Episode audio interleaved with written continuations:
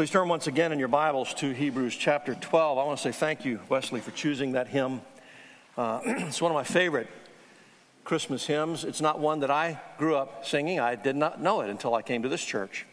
Uh, maybe it's new for some of you as well, but that's, that hymn says more about the incarnation of our Savior than almost all the other common and popular his, Christmas hymns combined. Now, there's some others that are also very rich and robust, but that one is particularly powerful, and it's based on uh, on uh, Paul's statement in 2 Corinthians, I believe it's chapter 8. You know the grace of our Lord, though he was rich, became poor for your sake, so that through his poverty he may, may make many rich. So we, I, am very thankful. And I would encourage you, fathers, we prayed uh, for today, uh, we prayed this week for our family life. It's a wonderful idea during the Christmas season. Take some time with hymns like this and just let's talk about what this says, making sure that your children uh, understand what we're singing as we sing these great Christmas carols that we have come to love. Well, our text this morning in Hebrews chapter 12 is one of, uh, I would say it's one of many verses. It's actually two verses, but many verses that every Christian should commit to memory. Uh, there are passages that I would call inspiration passages. Inspire us by unpacking and explaining for us the, the gospel and the work of God for us and God's grace. Uh, in uh, Hebrews 11, unpack the faithfulness and the faith of the faithfulness of God and the faith of the Old Testament saints. That is inspirational. But then we have others that I would call aspiration passages. In light of God's faithfulness, in light of the gospel, and in light of uh, who God is and His glory, this is what we should aspire to be. This is what we should aspire to do. Aspirational passages. Well, this morning we are transitioning from the inspirational part in Hebrews 11 to the aspirational application of Hebrews 12. Holy aspiration should never be separated from godly inspiration. Holy aspiration, desires for holiness should be fueled by, should be motivated by godly inspiration. As I said a little while ago, we've spent, I believe, nine messages in the chapter of Hebrews 11. We've taken a deep dive into the dynamics of what it means to live by faith. Uh, we've considered the impact of God's faithfulness on Old Testament saints, on their lives, their testimonies. And so, as, as we conclude that, we need to look in the mirror of God's Word and, and, and ask ourselves and ask the Lord, so what?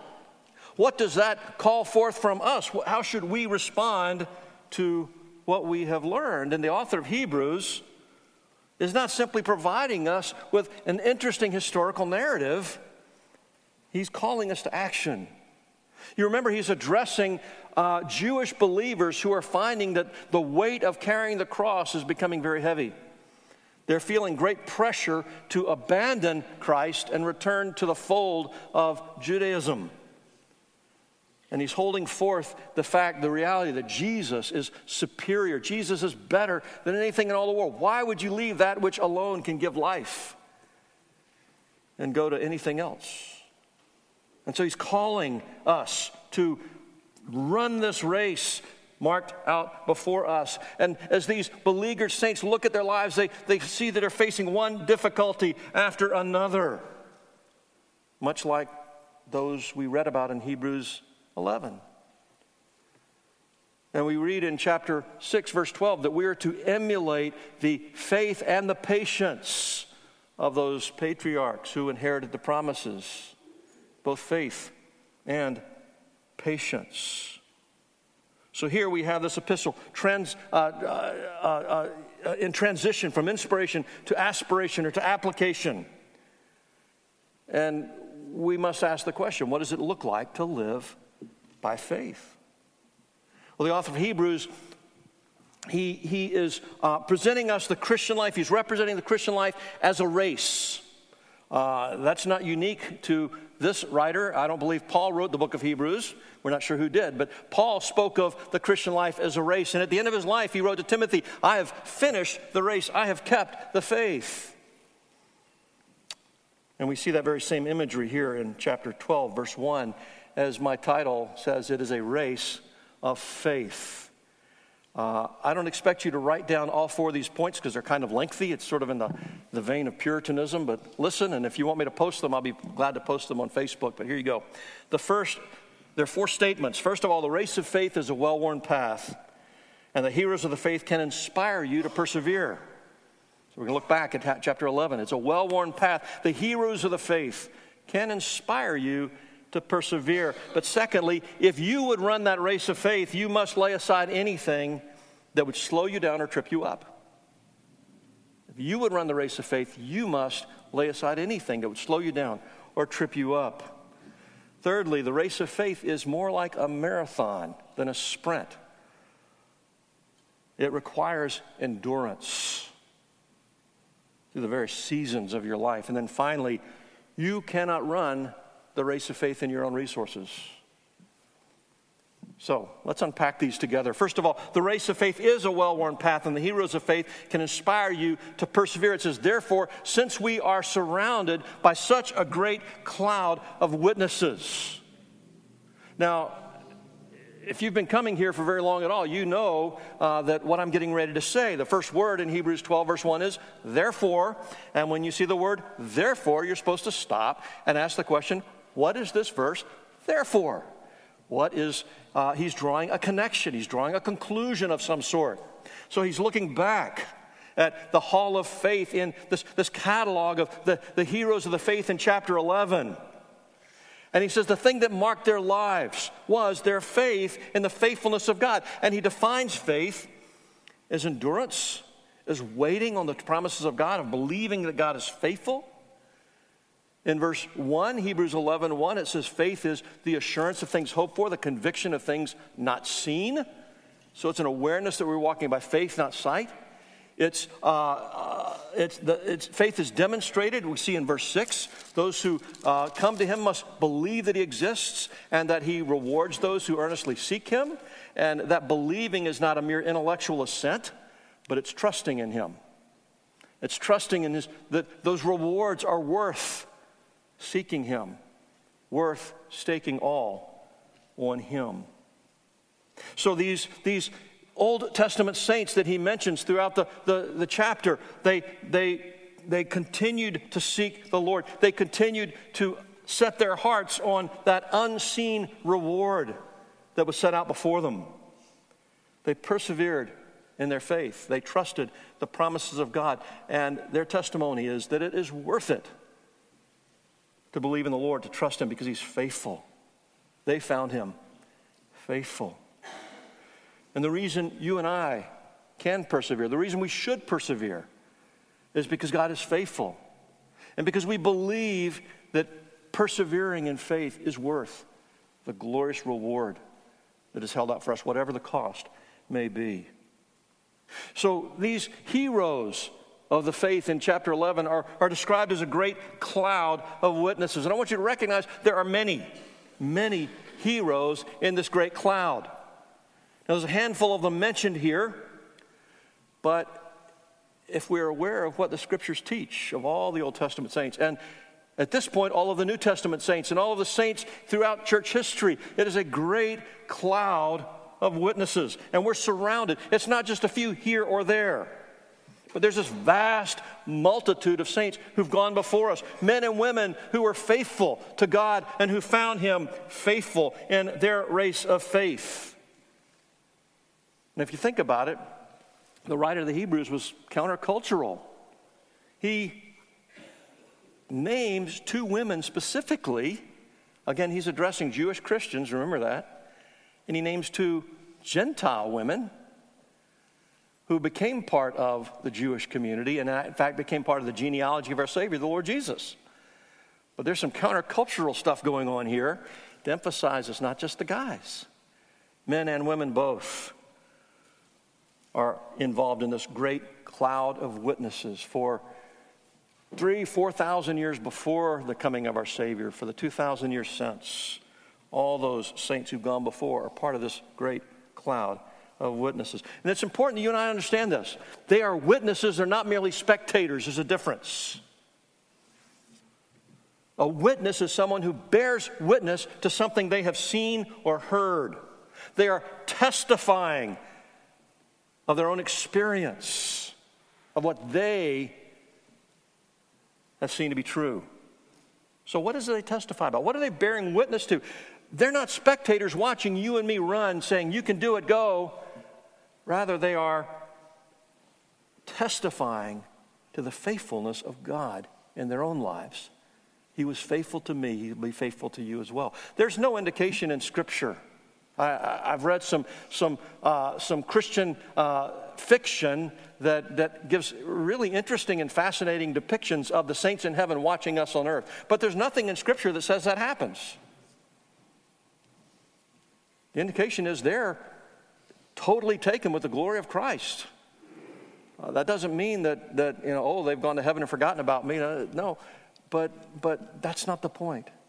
It's not that they're cheering you on, but rather their lives bear witness to the faithfulness of God in their lives and the assurance that you will find Him faithful in your own life.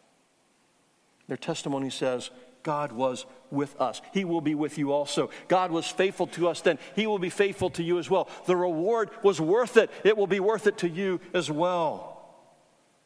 Their lives testify to this truth of Hebrews 11:6 that he rewards those who earnestly seek him. Now, this great cloud of witnesses, they're examples to us. Remember in Hebrews 6, verses 11 and 12 that we looked at some weeks ago, uh, and we desire each one of you to show the same earnestness, to have the full assurance of hope until the end, so that you may not be sluggish, but imitators of those who through faith and patience inherit the promises. They are an example that you and I are to follow. We're to imitate their example of faith and patience. They faced great tests and they were found faithful. They overcame. They conquered in the name of the Lord Jesus. Their testimony says number one, God is true, His promises are true, His power is great, His grace is sufficient, His reward is glorious. Living for the Lord Jesus is worth it, whatever it may cost. That's their testimony. This great cloud of witnesses reminding us of these realities. So, first of all, as I said, the race of faith is a well worn path, and the heroes of the faith can inspire you to persevere. But secondly, if you would run the race of faith, you must lay aside anything that would slow you down or trip you up. one, of the, one of the marks of a real Christian is he deals with sin in his life.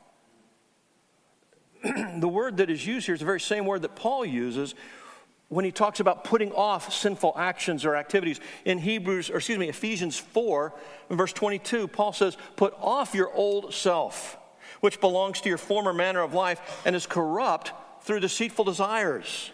And then he begins to identify specific sins that we're to lay aside or to put off. And in verse 25 of Ephesians 4, he says, Therefore, having put away falsehood, very same word, let each of you speak truth with his neighbor, for we're members of one another. Peter uses the same word and the same emphasis. He says in 1 Peter 2 1, so put away all malice and deceit and hypocrisy and envy and all slander. Get rid of it. Now, we read here in Hebrews 12 1 that sin clings so closely. And if you're not familiar with this, this word, I want you to, to, to listen to this carefully. Do you know the term besetting sin?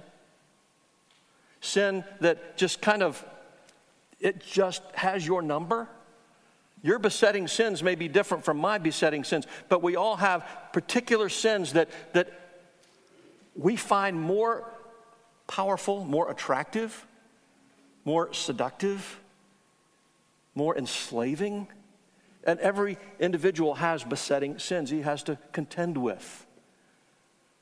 And it's important you're aware what are those besetting sins? What are those pet sins? They may be, uh, as, as one author wrote, acceptable sins. They may be socially acceptable, like it's okay to complain a bit. Oh, but what did grumbling get happen? What did grumbling bring about for the children of Israel? That was not a good thing, was it, as they crossed the wilderness? It's okay to talk about other people. It's, you know, have you heard the latest? We all love a juicy story. Those can often be considered acceptable sins, but they're not. Not before the holiness of our God. We're to lay aside, we're to put off sin. because it does cling so closely. It is persistent. It doesn't go down without a fight. He, Romans 7, Paul talks about that agony of that holy war. Wretched man that I am, who will deliver me from this body of death? What I want to do, I don't do. What I don't do, or don't want to do, that's the very thing I do. This word clings so closely. It, it, actually means easily ensnaring. Remember in, in Hebrews 4 12, I believe, or excuse me, 3:12, it tells us that we're to encourage one another daily, as long as it's called today, so that we will not be taken in by the deceitfulness of sin. We have an enemy that will deceive you about sin. He will tell you things like, there are some sins that's just not that big a deal. It doesn't really matter. You're not hurting anybody else. Or maybe just this once, of course, if you give in to just this once, the next one is just one more time, right? Tom, uh, Thomas Brooks, in his wonderful Puritan paperback, Precious Remedies Against Satan's Devices, talks about the different devices the enemy uses to snare us into sin, to, to put us in a sad and doubtful condition. And one of, the, one of his devices is he presents the bait and he hides the hook. He puts something out in front of you that is bait, it's a lure it's alluring, it, it, it's appetizing. He appeals to your desires, and when you take the bait, you get the hook as well. It's sin that is easily ensnaring. And once, if you know anything about fishing at all, I don't know much, I know a little bit. One thing I know is that that hook has a barb in it. There's a reason for that barb. Once it's inside the fish's mouth, it does not come out easily. When I sat on a hook as a five year old, that barb was not pleasant. We have to cast off sin aggressively, resolutely, without compromise, without excuse. We have to be ruthless in our battle against our own pet sins, our own besetting sins. When I was growing up, I grew up at First Baptist Church in Charleston. The church was founded in 1692. Do the math, it's an old church. And the building where they are now is, is quite old. The, the, there's this brick wall at the back side of a cemetery that is hundreds of years old. When I was in high school, I was helping this older lady in our church, this godly woman. She was volunteering to do gardening in the cemetery, to maintain it and plant trees. There are some trees there that I, I planted. It's kind of cool. But on one occasion, we were working at the back of the cemetery on this brick wall. There was this weed growing up the wall that she told me was called cat's claw. And uh, it, it, it, the, the, the, barbs in it, or the, the, the, the, thorns in it, are like little cat's claws, and they're holding onto the brick going up. And it, it doesn't look like it's that big a deal. But when you start pulling it off, it breaks off and it gets on your arms, and it really is annoying. But then you break it off at the bottom and it breaks off. You can't get the root up. And she says, You've got to dig up the root because if you don't, eventually it will break the wall. Do you see? It's difficult to root, to, just, just to deal with any manifestation of this weed. But if you don't deal with it, it's going to break the wall, it's going to destroy the integrity of that structure. And if we don't deal with sin, it will destroy our lives it will wreak havoc. If we sow to the flesh, from the flesh, we will reap corruption. Do not be deceived. God is not mocked. And that's a wonderful picture of repentance. We must not only get rid of the evident part of the weed growing up the wall, we got to root up, uproot those roots, lest it grow back once again. And the Christian life is a life of daily repentance and you may be immediately recognizing there are sin patterns in my life, there are besetting sins. I've got to deal with this. I've put it off. I've neglected, I've tolerated, I've made excuses for it, I've ignored it.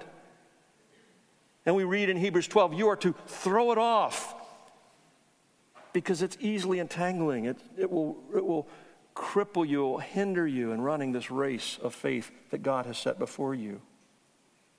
So we have to deal with these patterns, whether it's a pattern of anger or of laziness or of lust or pornography or bitterness or malice or any other attitude or action sin. We are to deal with them cast them off resolutely. But there are occasional sins. It may not characterize your life, but it's one of those, oops, I, I didn't see that coming, but I sure fell for it. We have to deal with those as well. It all needs to be repented of. But I want you to see here in this text that sin is not the only thing that we're called to lay aside. We, this verb governs two different things. Number one, or number two is the sin that oh, so easily tangles, but the first thing is every weight. That word refers to excess weight, it refers to hindrances or encumbrances, things that, burdens that you're carrying that slow you down and trip you up in your race of faith. And if you're going to be serious about pursuing holiness, hear me, you need to deal with anything that gets in the way. I want to make an important distinction here. There are weights that hinder faithful running, and there are sins that cause us to stumble. All right? And if something is a sin, it's a sin. And I would say, in general, it's a sin for everybody. Okay? If you're violating God's law, it's a sin for everybody to do that. But there are some things that might be a weight or an encumbrance in one person's life that's not necessarily in another person's life. And I'll talk about that in a minute. But, but, but let's, uh, how do we, what is a weight? What is an encumbrance? What are we talking about here? It's anything that you enjoy, anything that appeals to you, that takes your eyes, takes your attention, takes your affection away from the Lord and hinders you from serving Him the way you ought. Hindrances are not, those encumbrances are not things that we just, I don't even like us. That doesn't tend to weigh you down. You don't want to carry those around. It's the things that you deem precious, that you derive enjoyment or pleasure from. It's an extra weight that, in fact, gets in the way and slows you down. Now, some of you guys are runners, right? And you run distances, and some of you even compete. And when you do that, you don't put on a pair of lead boots. Would it be sin for you to do that? No. But it sure wouldn't be very smart. It'd be foolish. Why would you wear lead boots to run a race? You are hindering yourself with that weight, with that encumbrance. And, and if you're running a race, you want to be able to be as fast as you can. If you're running a long distance race, you want to be light for your flight, as it were. So you got to get rid of the excess baggage, the excess weight. So it's not enough to determine is this sinful? But is this going to slow me down in this race? Does it distract me from faithful service to my Savior, the Lord Jesus? I had a, a, a discipler, a guy that discipled me in college, who used to tell us all the time if Satan can't make you bad, he'll make you busy. The bad part is the sin, but the busy part might be the encumbrances, the weights that we need to be aware of. So I ask you, are you trying to run this race of faith weighed down with excess baggage? And it's not always easy to determine is this baggage that I ought to lay aside? Now, there's such thing as Christian asceticism. I want to warn you against that. Asceticism means uh, self denial as an end in itself. I'm going to deny myself pleasures because I think there's somehow virtue in denying myself pleasure. Paul says that's a human philosophy that says you can make yourself more godly by saying, do not handle, do not taste, do not touch. He said that's, that, that's worthless. So, asceticism, which makes self denial an end in itself, is not biblical. But there is a form of self denial that says, I will set aside these things that get in the way of what truly matters. And that's pleasing to the Lord. I will lay aside those things that I might truly enjoy, but they distract me from what truly matters, from what, what brings greater joy in the end, what brings honor and glory to my Savior, which is good for my soul. I'm willing to lay aside even those things that other people enjoy innocently and, and, and in a way that can honor the Lord. But for me, for whatever reason, it may not be the right thing. Paul says all things are lawful, but I won't be mastered by anything. And if you find that an acceptable behavior, an acceptable activity is taking over in such a way that it has mastery over you, for you, that's a weight. And you ought to lay it aside. This is kind of a silly illustration. When I was in college, uh, a bunch of the people in the Christian group I was in liked to go roller skating. And this was back in the days, my goodness, back in the 70s, if some of y'all remember, uh, John Travolta staying alive doing his disco thing, right? Well, we had a friend who was amazing on roller skates. He could do Travolta like you wouldn't believe. And we all loved watching it. And then I remember the time we went roller skating, he said, I can't do that anymore. It was feeding my pride too much. Was there anything sinful about what he No. But if it was feeding his pride, it had become a weight. And he needed to lay aside. Do you see how subtle our enemy is to try to keep us from running this race God has set before us? It's not easy to determine.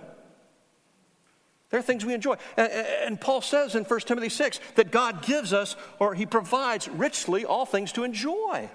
God is not a cosmic spoil sport that wants you to walk around in misery, but he wants us to seek first his kingdom and his righteousness. And he'll provide everything you need as well. So, this laying aside every weight, it requires honesty, it requires discernment, it requires sensitivity to the Holy Spirit. What is a hindrance to one person may not be a hindrance to another. There's some things you may enjoy in moderation that another, he knows it would quickly take over and slow him down and distract him. And it is difficult to give up things that in themselves are not wrong, things that you derive pleasure from. It's difficult to walk away and just say, not for me any longer. And there are others who will not understand, like with our friend in college, and say, that's being a little extreme, don't you think? But if there's anything in your life that's become so precious that you could not let go of it for the sake of the Lord Jesus Christ, you need to ask, is this a hindrance? I'm not talking about your children or your spouse, although we can make idols out of our children and our spouse too. We absolutely can.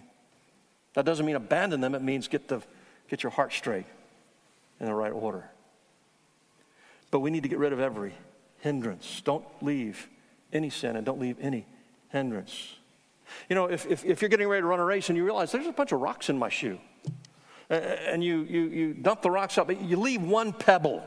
You say, that, that pebble won't be much, it's not a problem. And then you run 20 miles, suddenly that pebble takes on a whole lot more influence than you ever expected it would. No problem having a pebble in your shoe if you're going to sit on the couch and drink lemonade. But if you're running, you don't want anything in that shoe. So it requires the discipline of self denial. I'm willing to deny what I want. Most Christians today in our country, we don't even talk in terms of self denial sometimes. Again, it's not asceticism where self denial is an end in itself, but you deny yourself certain pleasures so that you can pursue that which truly matters. So you are set free from those weights and those encumbrances. You know, Solomon in Ecclesiastes 2 talked about that reluctance for self denial, or he, he, he, demonstrated it, I guess. He said in Ecclesiastes, Ecclesiastes or excuse me, uh, yeah, Ecclesiastes 2 10 11, he says, I denied myself nothing that my eyes desired. I refused my heart no pleasure. My heart took pleasure in all my work and in this reward for all my labor. Yet when I surveyed all the things, all that my hands had done, and what I toiled to achieve, everything was meaningless. A chasing after the wind. Nothing was gained under the sun. I did not exercise any self denial at all. I indulged every desire, every pleasure, and at the end of my life, I looked back and said, What a colossal waste. And Solomon says to you, and he says to me, I tried it. It didn't satisfy. Don't waste your effort. Save yourself some trouble. Lay aside the weights. Now, let's look at this verse, this, this word. How are we supposed to deal with hindrances? How are we supposed to deal with sin? He says, throw it off. And that's a picture of taking off a garment.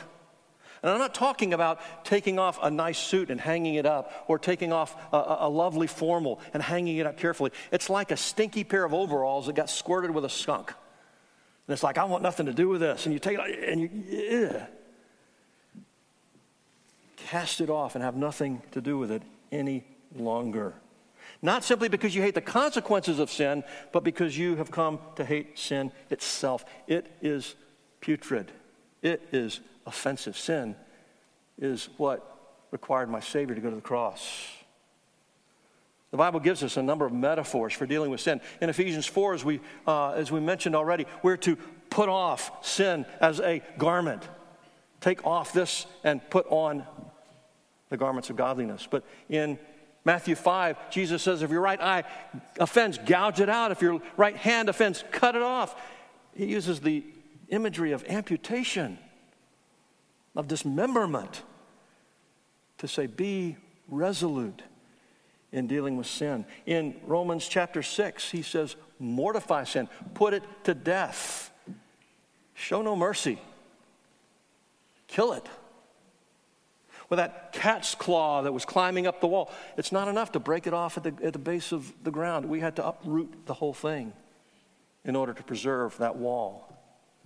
So you and I have to, we have to fight sin deliberately, resolutely, whatever it takes. Jeff Thomas says, show, no, show sin no mercy because sin showed our Lord Jesus no mercy on the cross. As we sang in the hymn, do you mourn when you realize what your sin cost your Savior? So we've seen, first of all, that the race of faith is a well worn path, and the heroes of the faith can inspire you and me to persevere. And secondly, if you'd run that race of faith, you must lay aside anything that would slow you down or trip you up. Thirdly, the race of faith requires endurance. It's more like a marathon than a sprint. There are a number of different types of races that people run. There are the sprints. I was a sprinter. I didn't have a lot of endurance, the 100, the 200, uh, for some, even the 400. And as you've trained for that, you can go out everything you got for the entire race. But those middle distances, the 800 meters, the, the, the, the 1500 meters, the, or the mile, those require a little bit more endurance, and you have to pace yourself a bit. If you try to sprint the whole thing, you, you probably won't make it to the end without hitting the wall. But then there's those long distance races, the 3,000, 5,000, 10,000 meters, that you absolutely have to pace yourself. And you're following your watch and making sure you're on pace so that you have enough left at the end to finish. But there are also hurdles where you have these obstacles you have to jump over at various intervals in your race. And then there's the steeplechase. Do you know what a steeplechase race is? It's about 3,000 3, meters generally.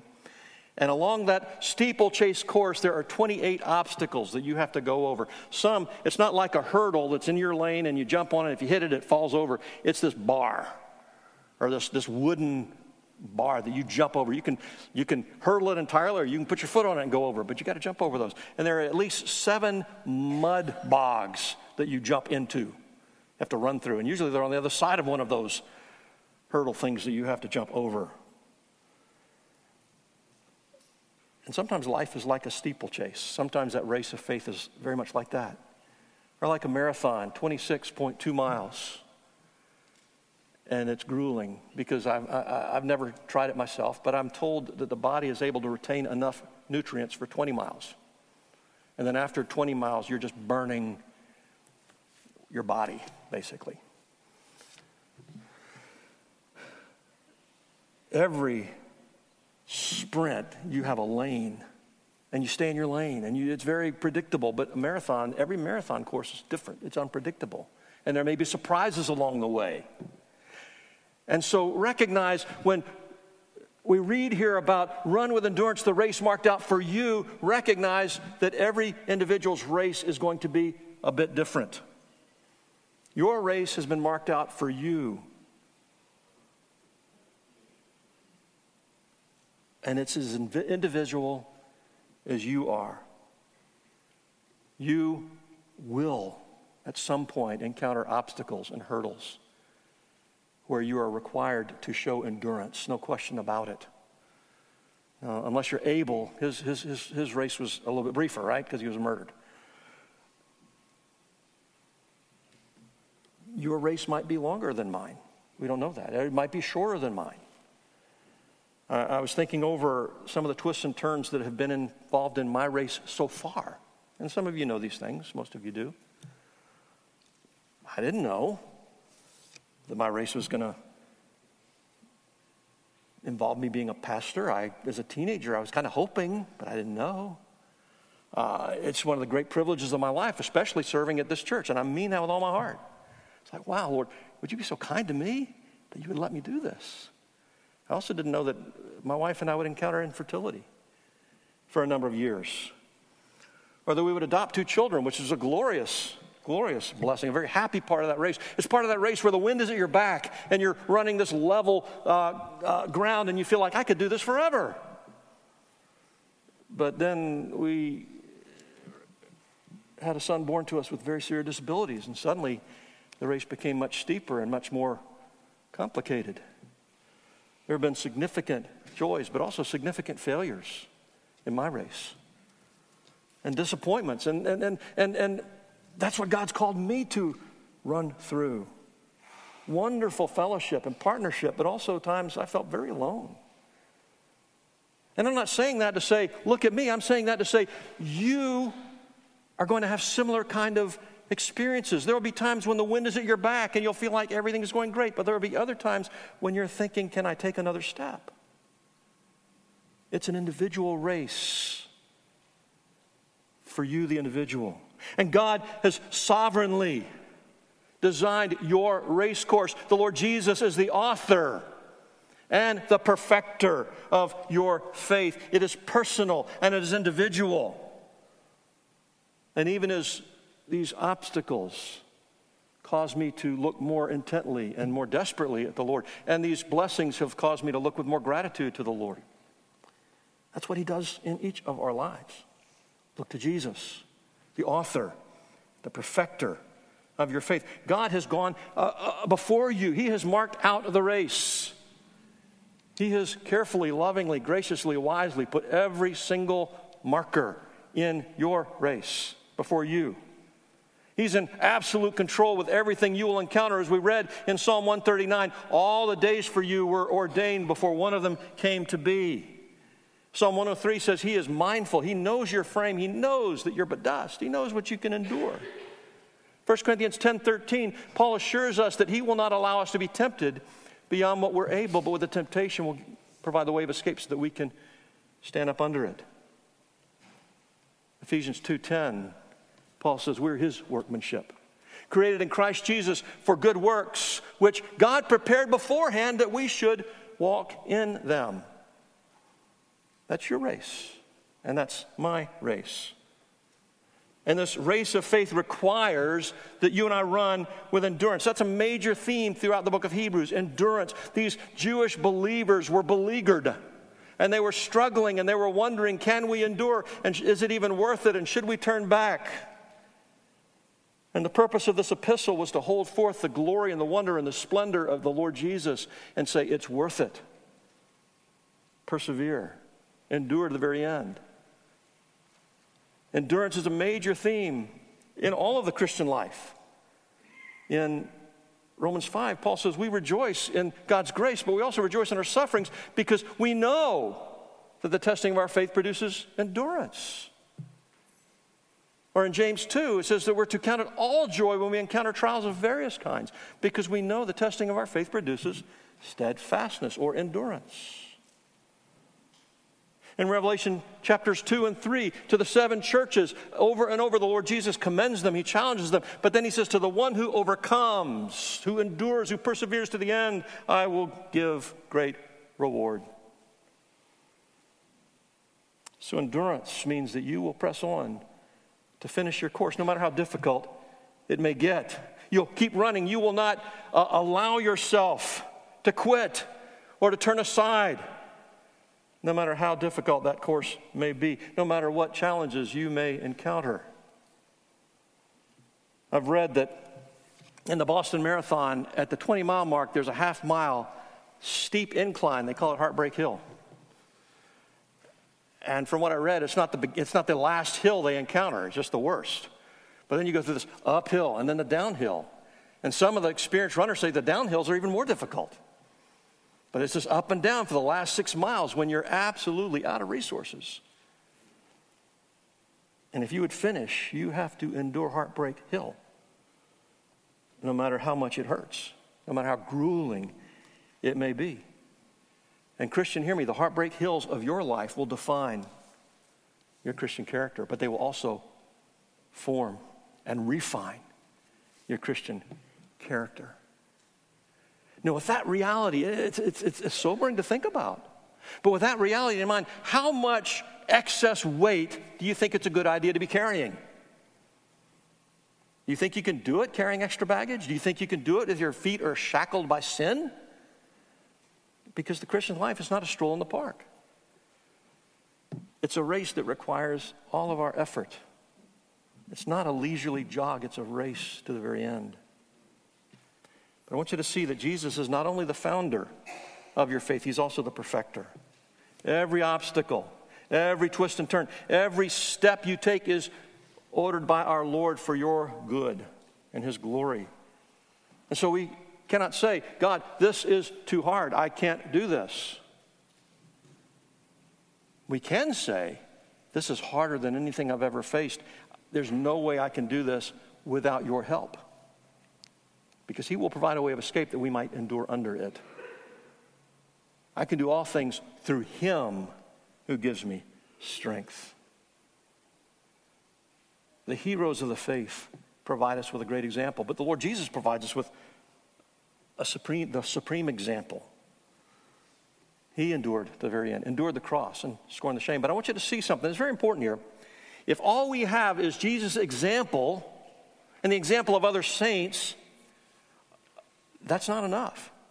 Because we not only need an example to follow, we need the resources to enable us to follow his example. We need him to work in us. So that brings us to our fourth point, which says you cannot run this race of faith in your own resources. It's a race of faith. Faith doesn't look deep down inside, faith looks outside of you to the Lord. The only way that you and I can complete this race of faith, like Paul did when he said, I finished the race, I've kept the faith. The only way we can do that is looking to Jesus, the author and perfecter of our faith. That's very interesting. If you go back and read Hebrews 11, there's one prominent name in the Bible that we don't see. In Hebrews 11, you do not see the name of Jesus. He is not held up for us as an example of faith. He is held up for us in chapter 12 as the object of our faith. Now, he is an example, clearly, no question. First Peter says that. He left us an example that we should follow in his steps. But these Old Testament saints mentioned in Hebrews 11, they, they set a godly example of faith and trust in our faithful God. But Jesus is our faithful God. He endured to the end, and He enables us to do so as well. He set the supreme example of endurance. Look at verse 2 again. It says, We're to look to Jesus, the founder and perfecter of our faith, who for the joy that was set before Him endured the cross, despising the shame, and is seated at the right hand of the throne of God. The cross was an experience of excruciating pain. Hands and feet nailed, hanging, and the, all the weight of his body on those four nails. And as he hung, it would press his diaphragm up against his lungs so that he couldn't breathe. And in order to breathe, he'd have to pull against those wounds. And when he could bear it no more, he'd slump back and then he couldn't breathe. And there's this constant heaving back and forth until it the fatigue overwhelms them and they would die of suffocation. Excruciating. Uh, the most horrible death imaginable. But on a very deeper level, he endured the very wrath of God for our sin. He despised the shame. That means the shame, he didn't grant it the worth that you and I might expect. Sometimes shame overwhelms us. He overwhelmed the shame. He knew what was coming before he ever went to the cross. It's like he disregarded it and said, It is of no consequence. He did not allow that shame to hinder him from his mission. And it's one thing to think of the great pain Jesus endured, but it's another altogether to think of the shame that he endured. He was the Lord of glory, thou who is rich beyond all splendor. As we sang, from all eternity, Jesus dwelt in the radiance. He was the radiance of the glory of God. In John chapter 17, we call it the high priestly prayer in the upper room with his disciples. He prays, and the very first thing he prays, first thing, first request, Father, Glorify me with the glory that I had with you before the world began. The craving, the longing of his soul was God, my Father, I want my glory back. And as we read the Gospels, we have no sense many times of what it cost our Savior to wake up every morning and just live as a person without the glory that was rightly his from all eternity before he ever went to the cross. But there on the cross, he hung naked for all those who hated him to see him and mock at him. It's the most degrading death imaginable. These men who should have been bowing before him in worship, he was totally exposed and defeated before them. The sinless Son of God became sin in our place. The wrath of God poured out on him. He felt the depth of shame that you and I deserve to feel that he might cover our shame, that his righteousness might clothe us, that we would be accepted before his Father. He set us free. And you might ask, well, how is it possible that the sinless, glorious Son of God could endure something so painful and so shameful as the cross? Well, I'm glad you asked. I know you asked that, right? The motivation to go to the cross was the joy that was set before him. In Philippians 2, it tells us that he willingly laid aside all of his rights and prerogatives, all his glory that was rightfully his as God. He did not regard equality with God as something to grasp, to cling onto, but rather he humbled himself. He emptied himself, is the word that's used there. And he became obedient even to the very point of death on a cross. The incarnation is a demonstration of incredible condescension. It's laying aside glory rightfully his. Why would he do such a thing?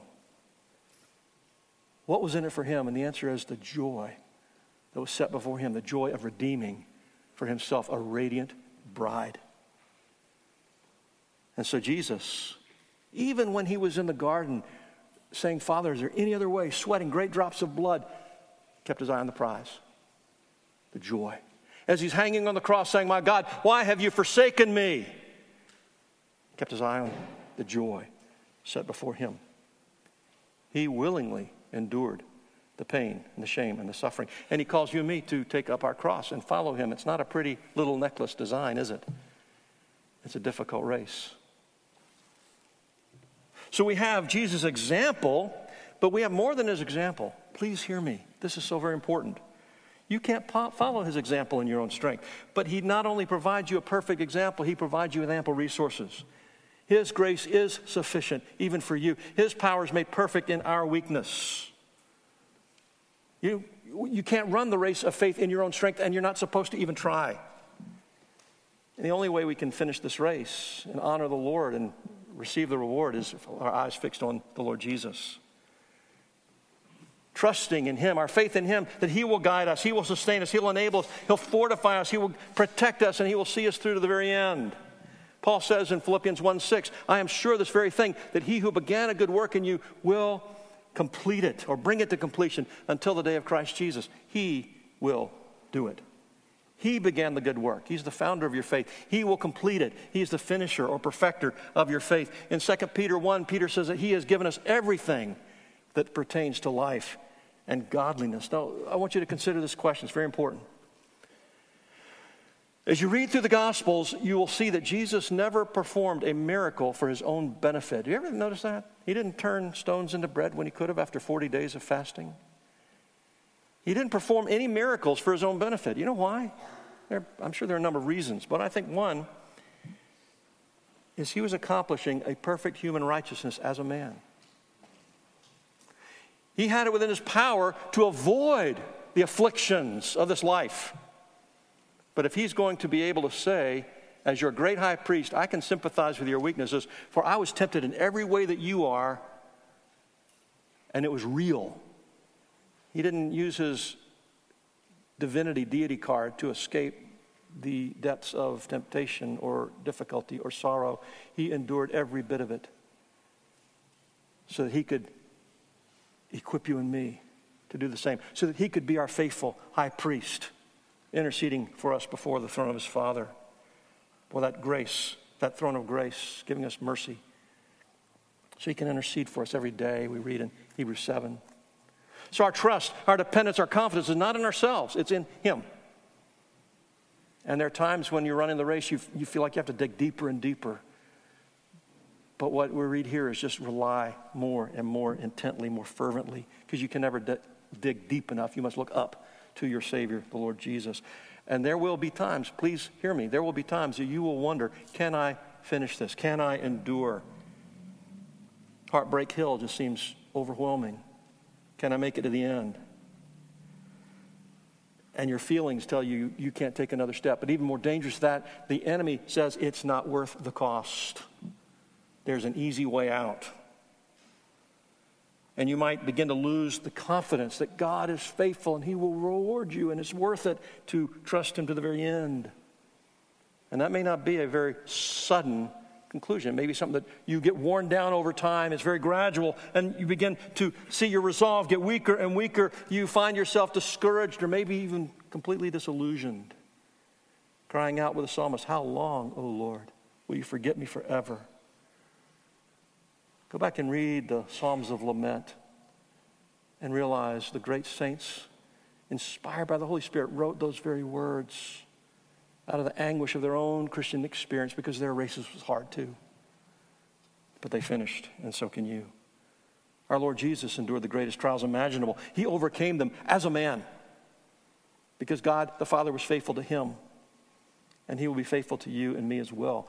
It's good for us to remember that great cloud of witnesses. That's important. It's good for us to listen to their testimony that God is faithful, but at the very same time, we must keep our eyes firmly fixed on the Lord Jesus Christ. He is more than a witness to the faithfulness of God, He is your God. And He is faithful as the author of your race and also the finisher of your faith. He's your great high priest who daily intercedes for you if you're his child. He is the sovereign Lord seated on this throne of mercy who ordains every one of our steps and every one of our days is written before one of them came to be. He's the good shepherd who leads us in paths of righteousness and who restores our souls, who will never lead us nor forsake us. He is the one Paul refers to and he says, I can do all things through him who gives me strength. So, Christian, please hear me. If you're not a Christian, there's a race in front of you too, but it's going to be a race to nowhere. Because being a Christian is difficult, but being a non Christian is also difficult. But it just ends in hopelessness and loss. But it doesn't have to end that way for you. You can, even today, Lord Jesus, I want to repent. I want to trust in you. I want those resources that you give every one of your children to be mine that I might know life that really is life. But if you're a Christian, hear me. There are four words the author of Hebrews has for you and for me. The first word is inspiration. These Old Testament heroes that went before us, they, pro- they prove to us that God is faithful. Both in the Old Testament, the New Testament, throughout church history, we can be inspired by their testimony of the faithfulness of God. But the second word is preparation.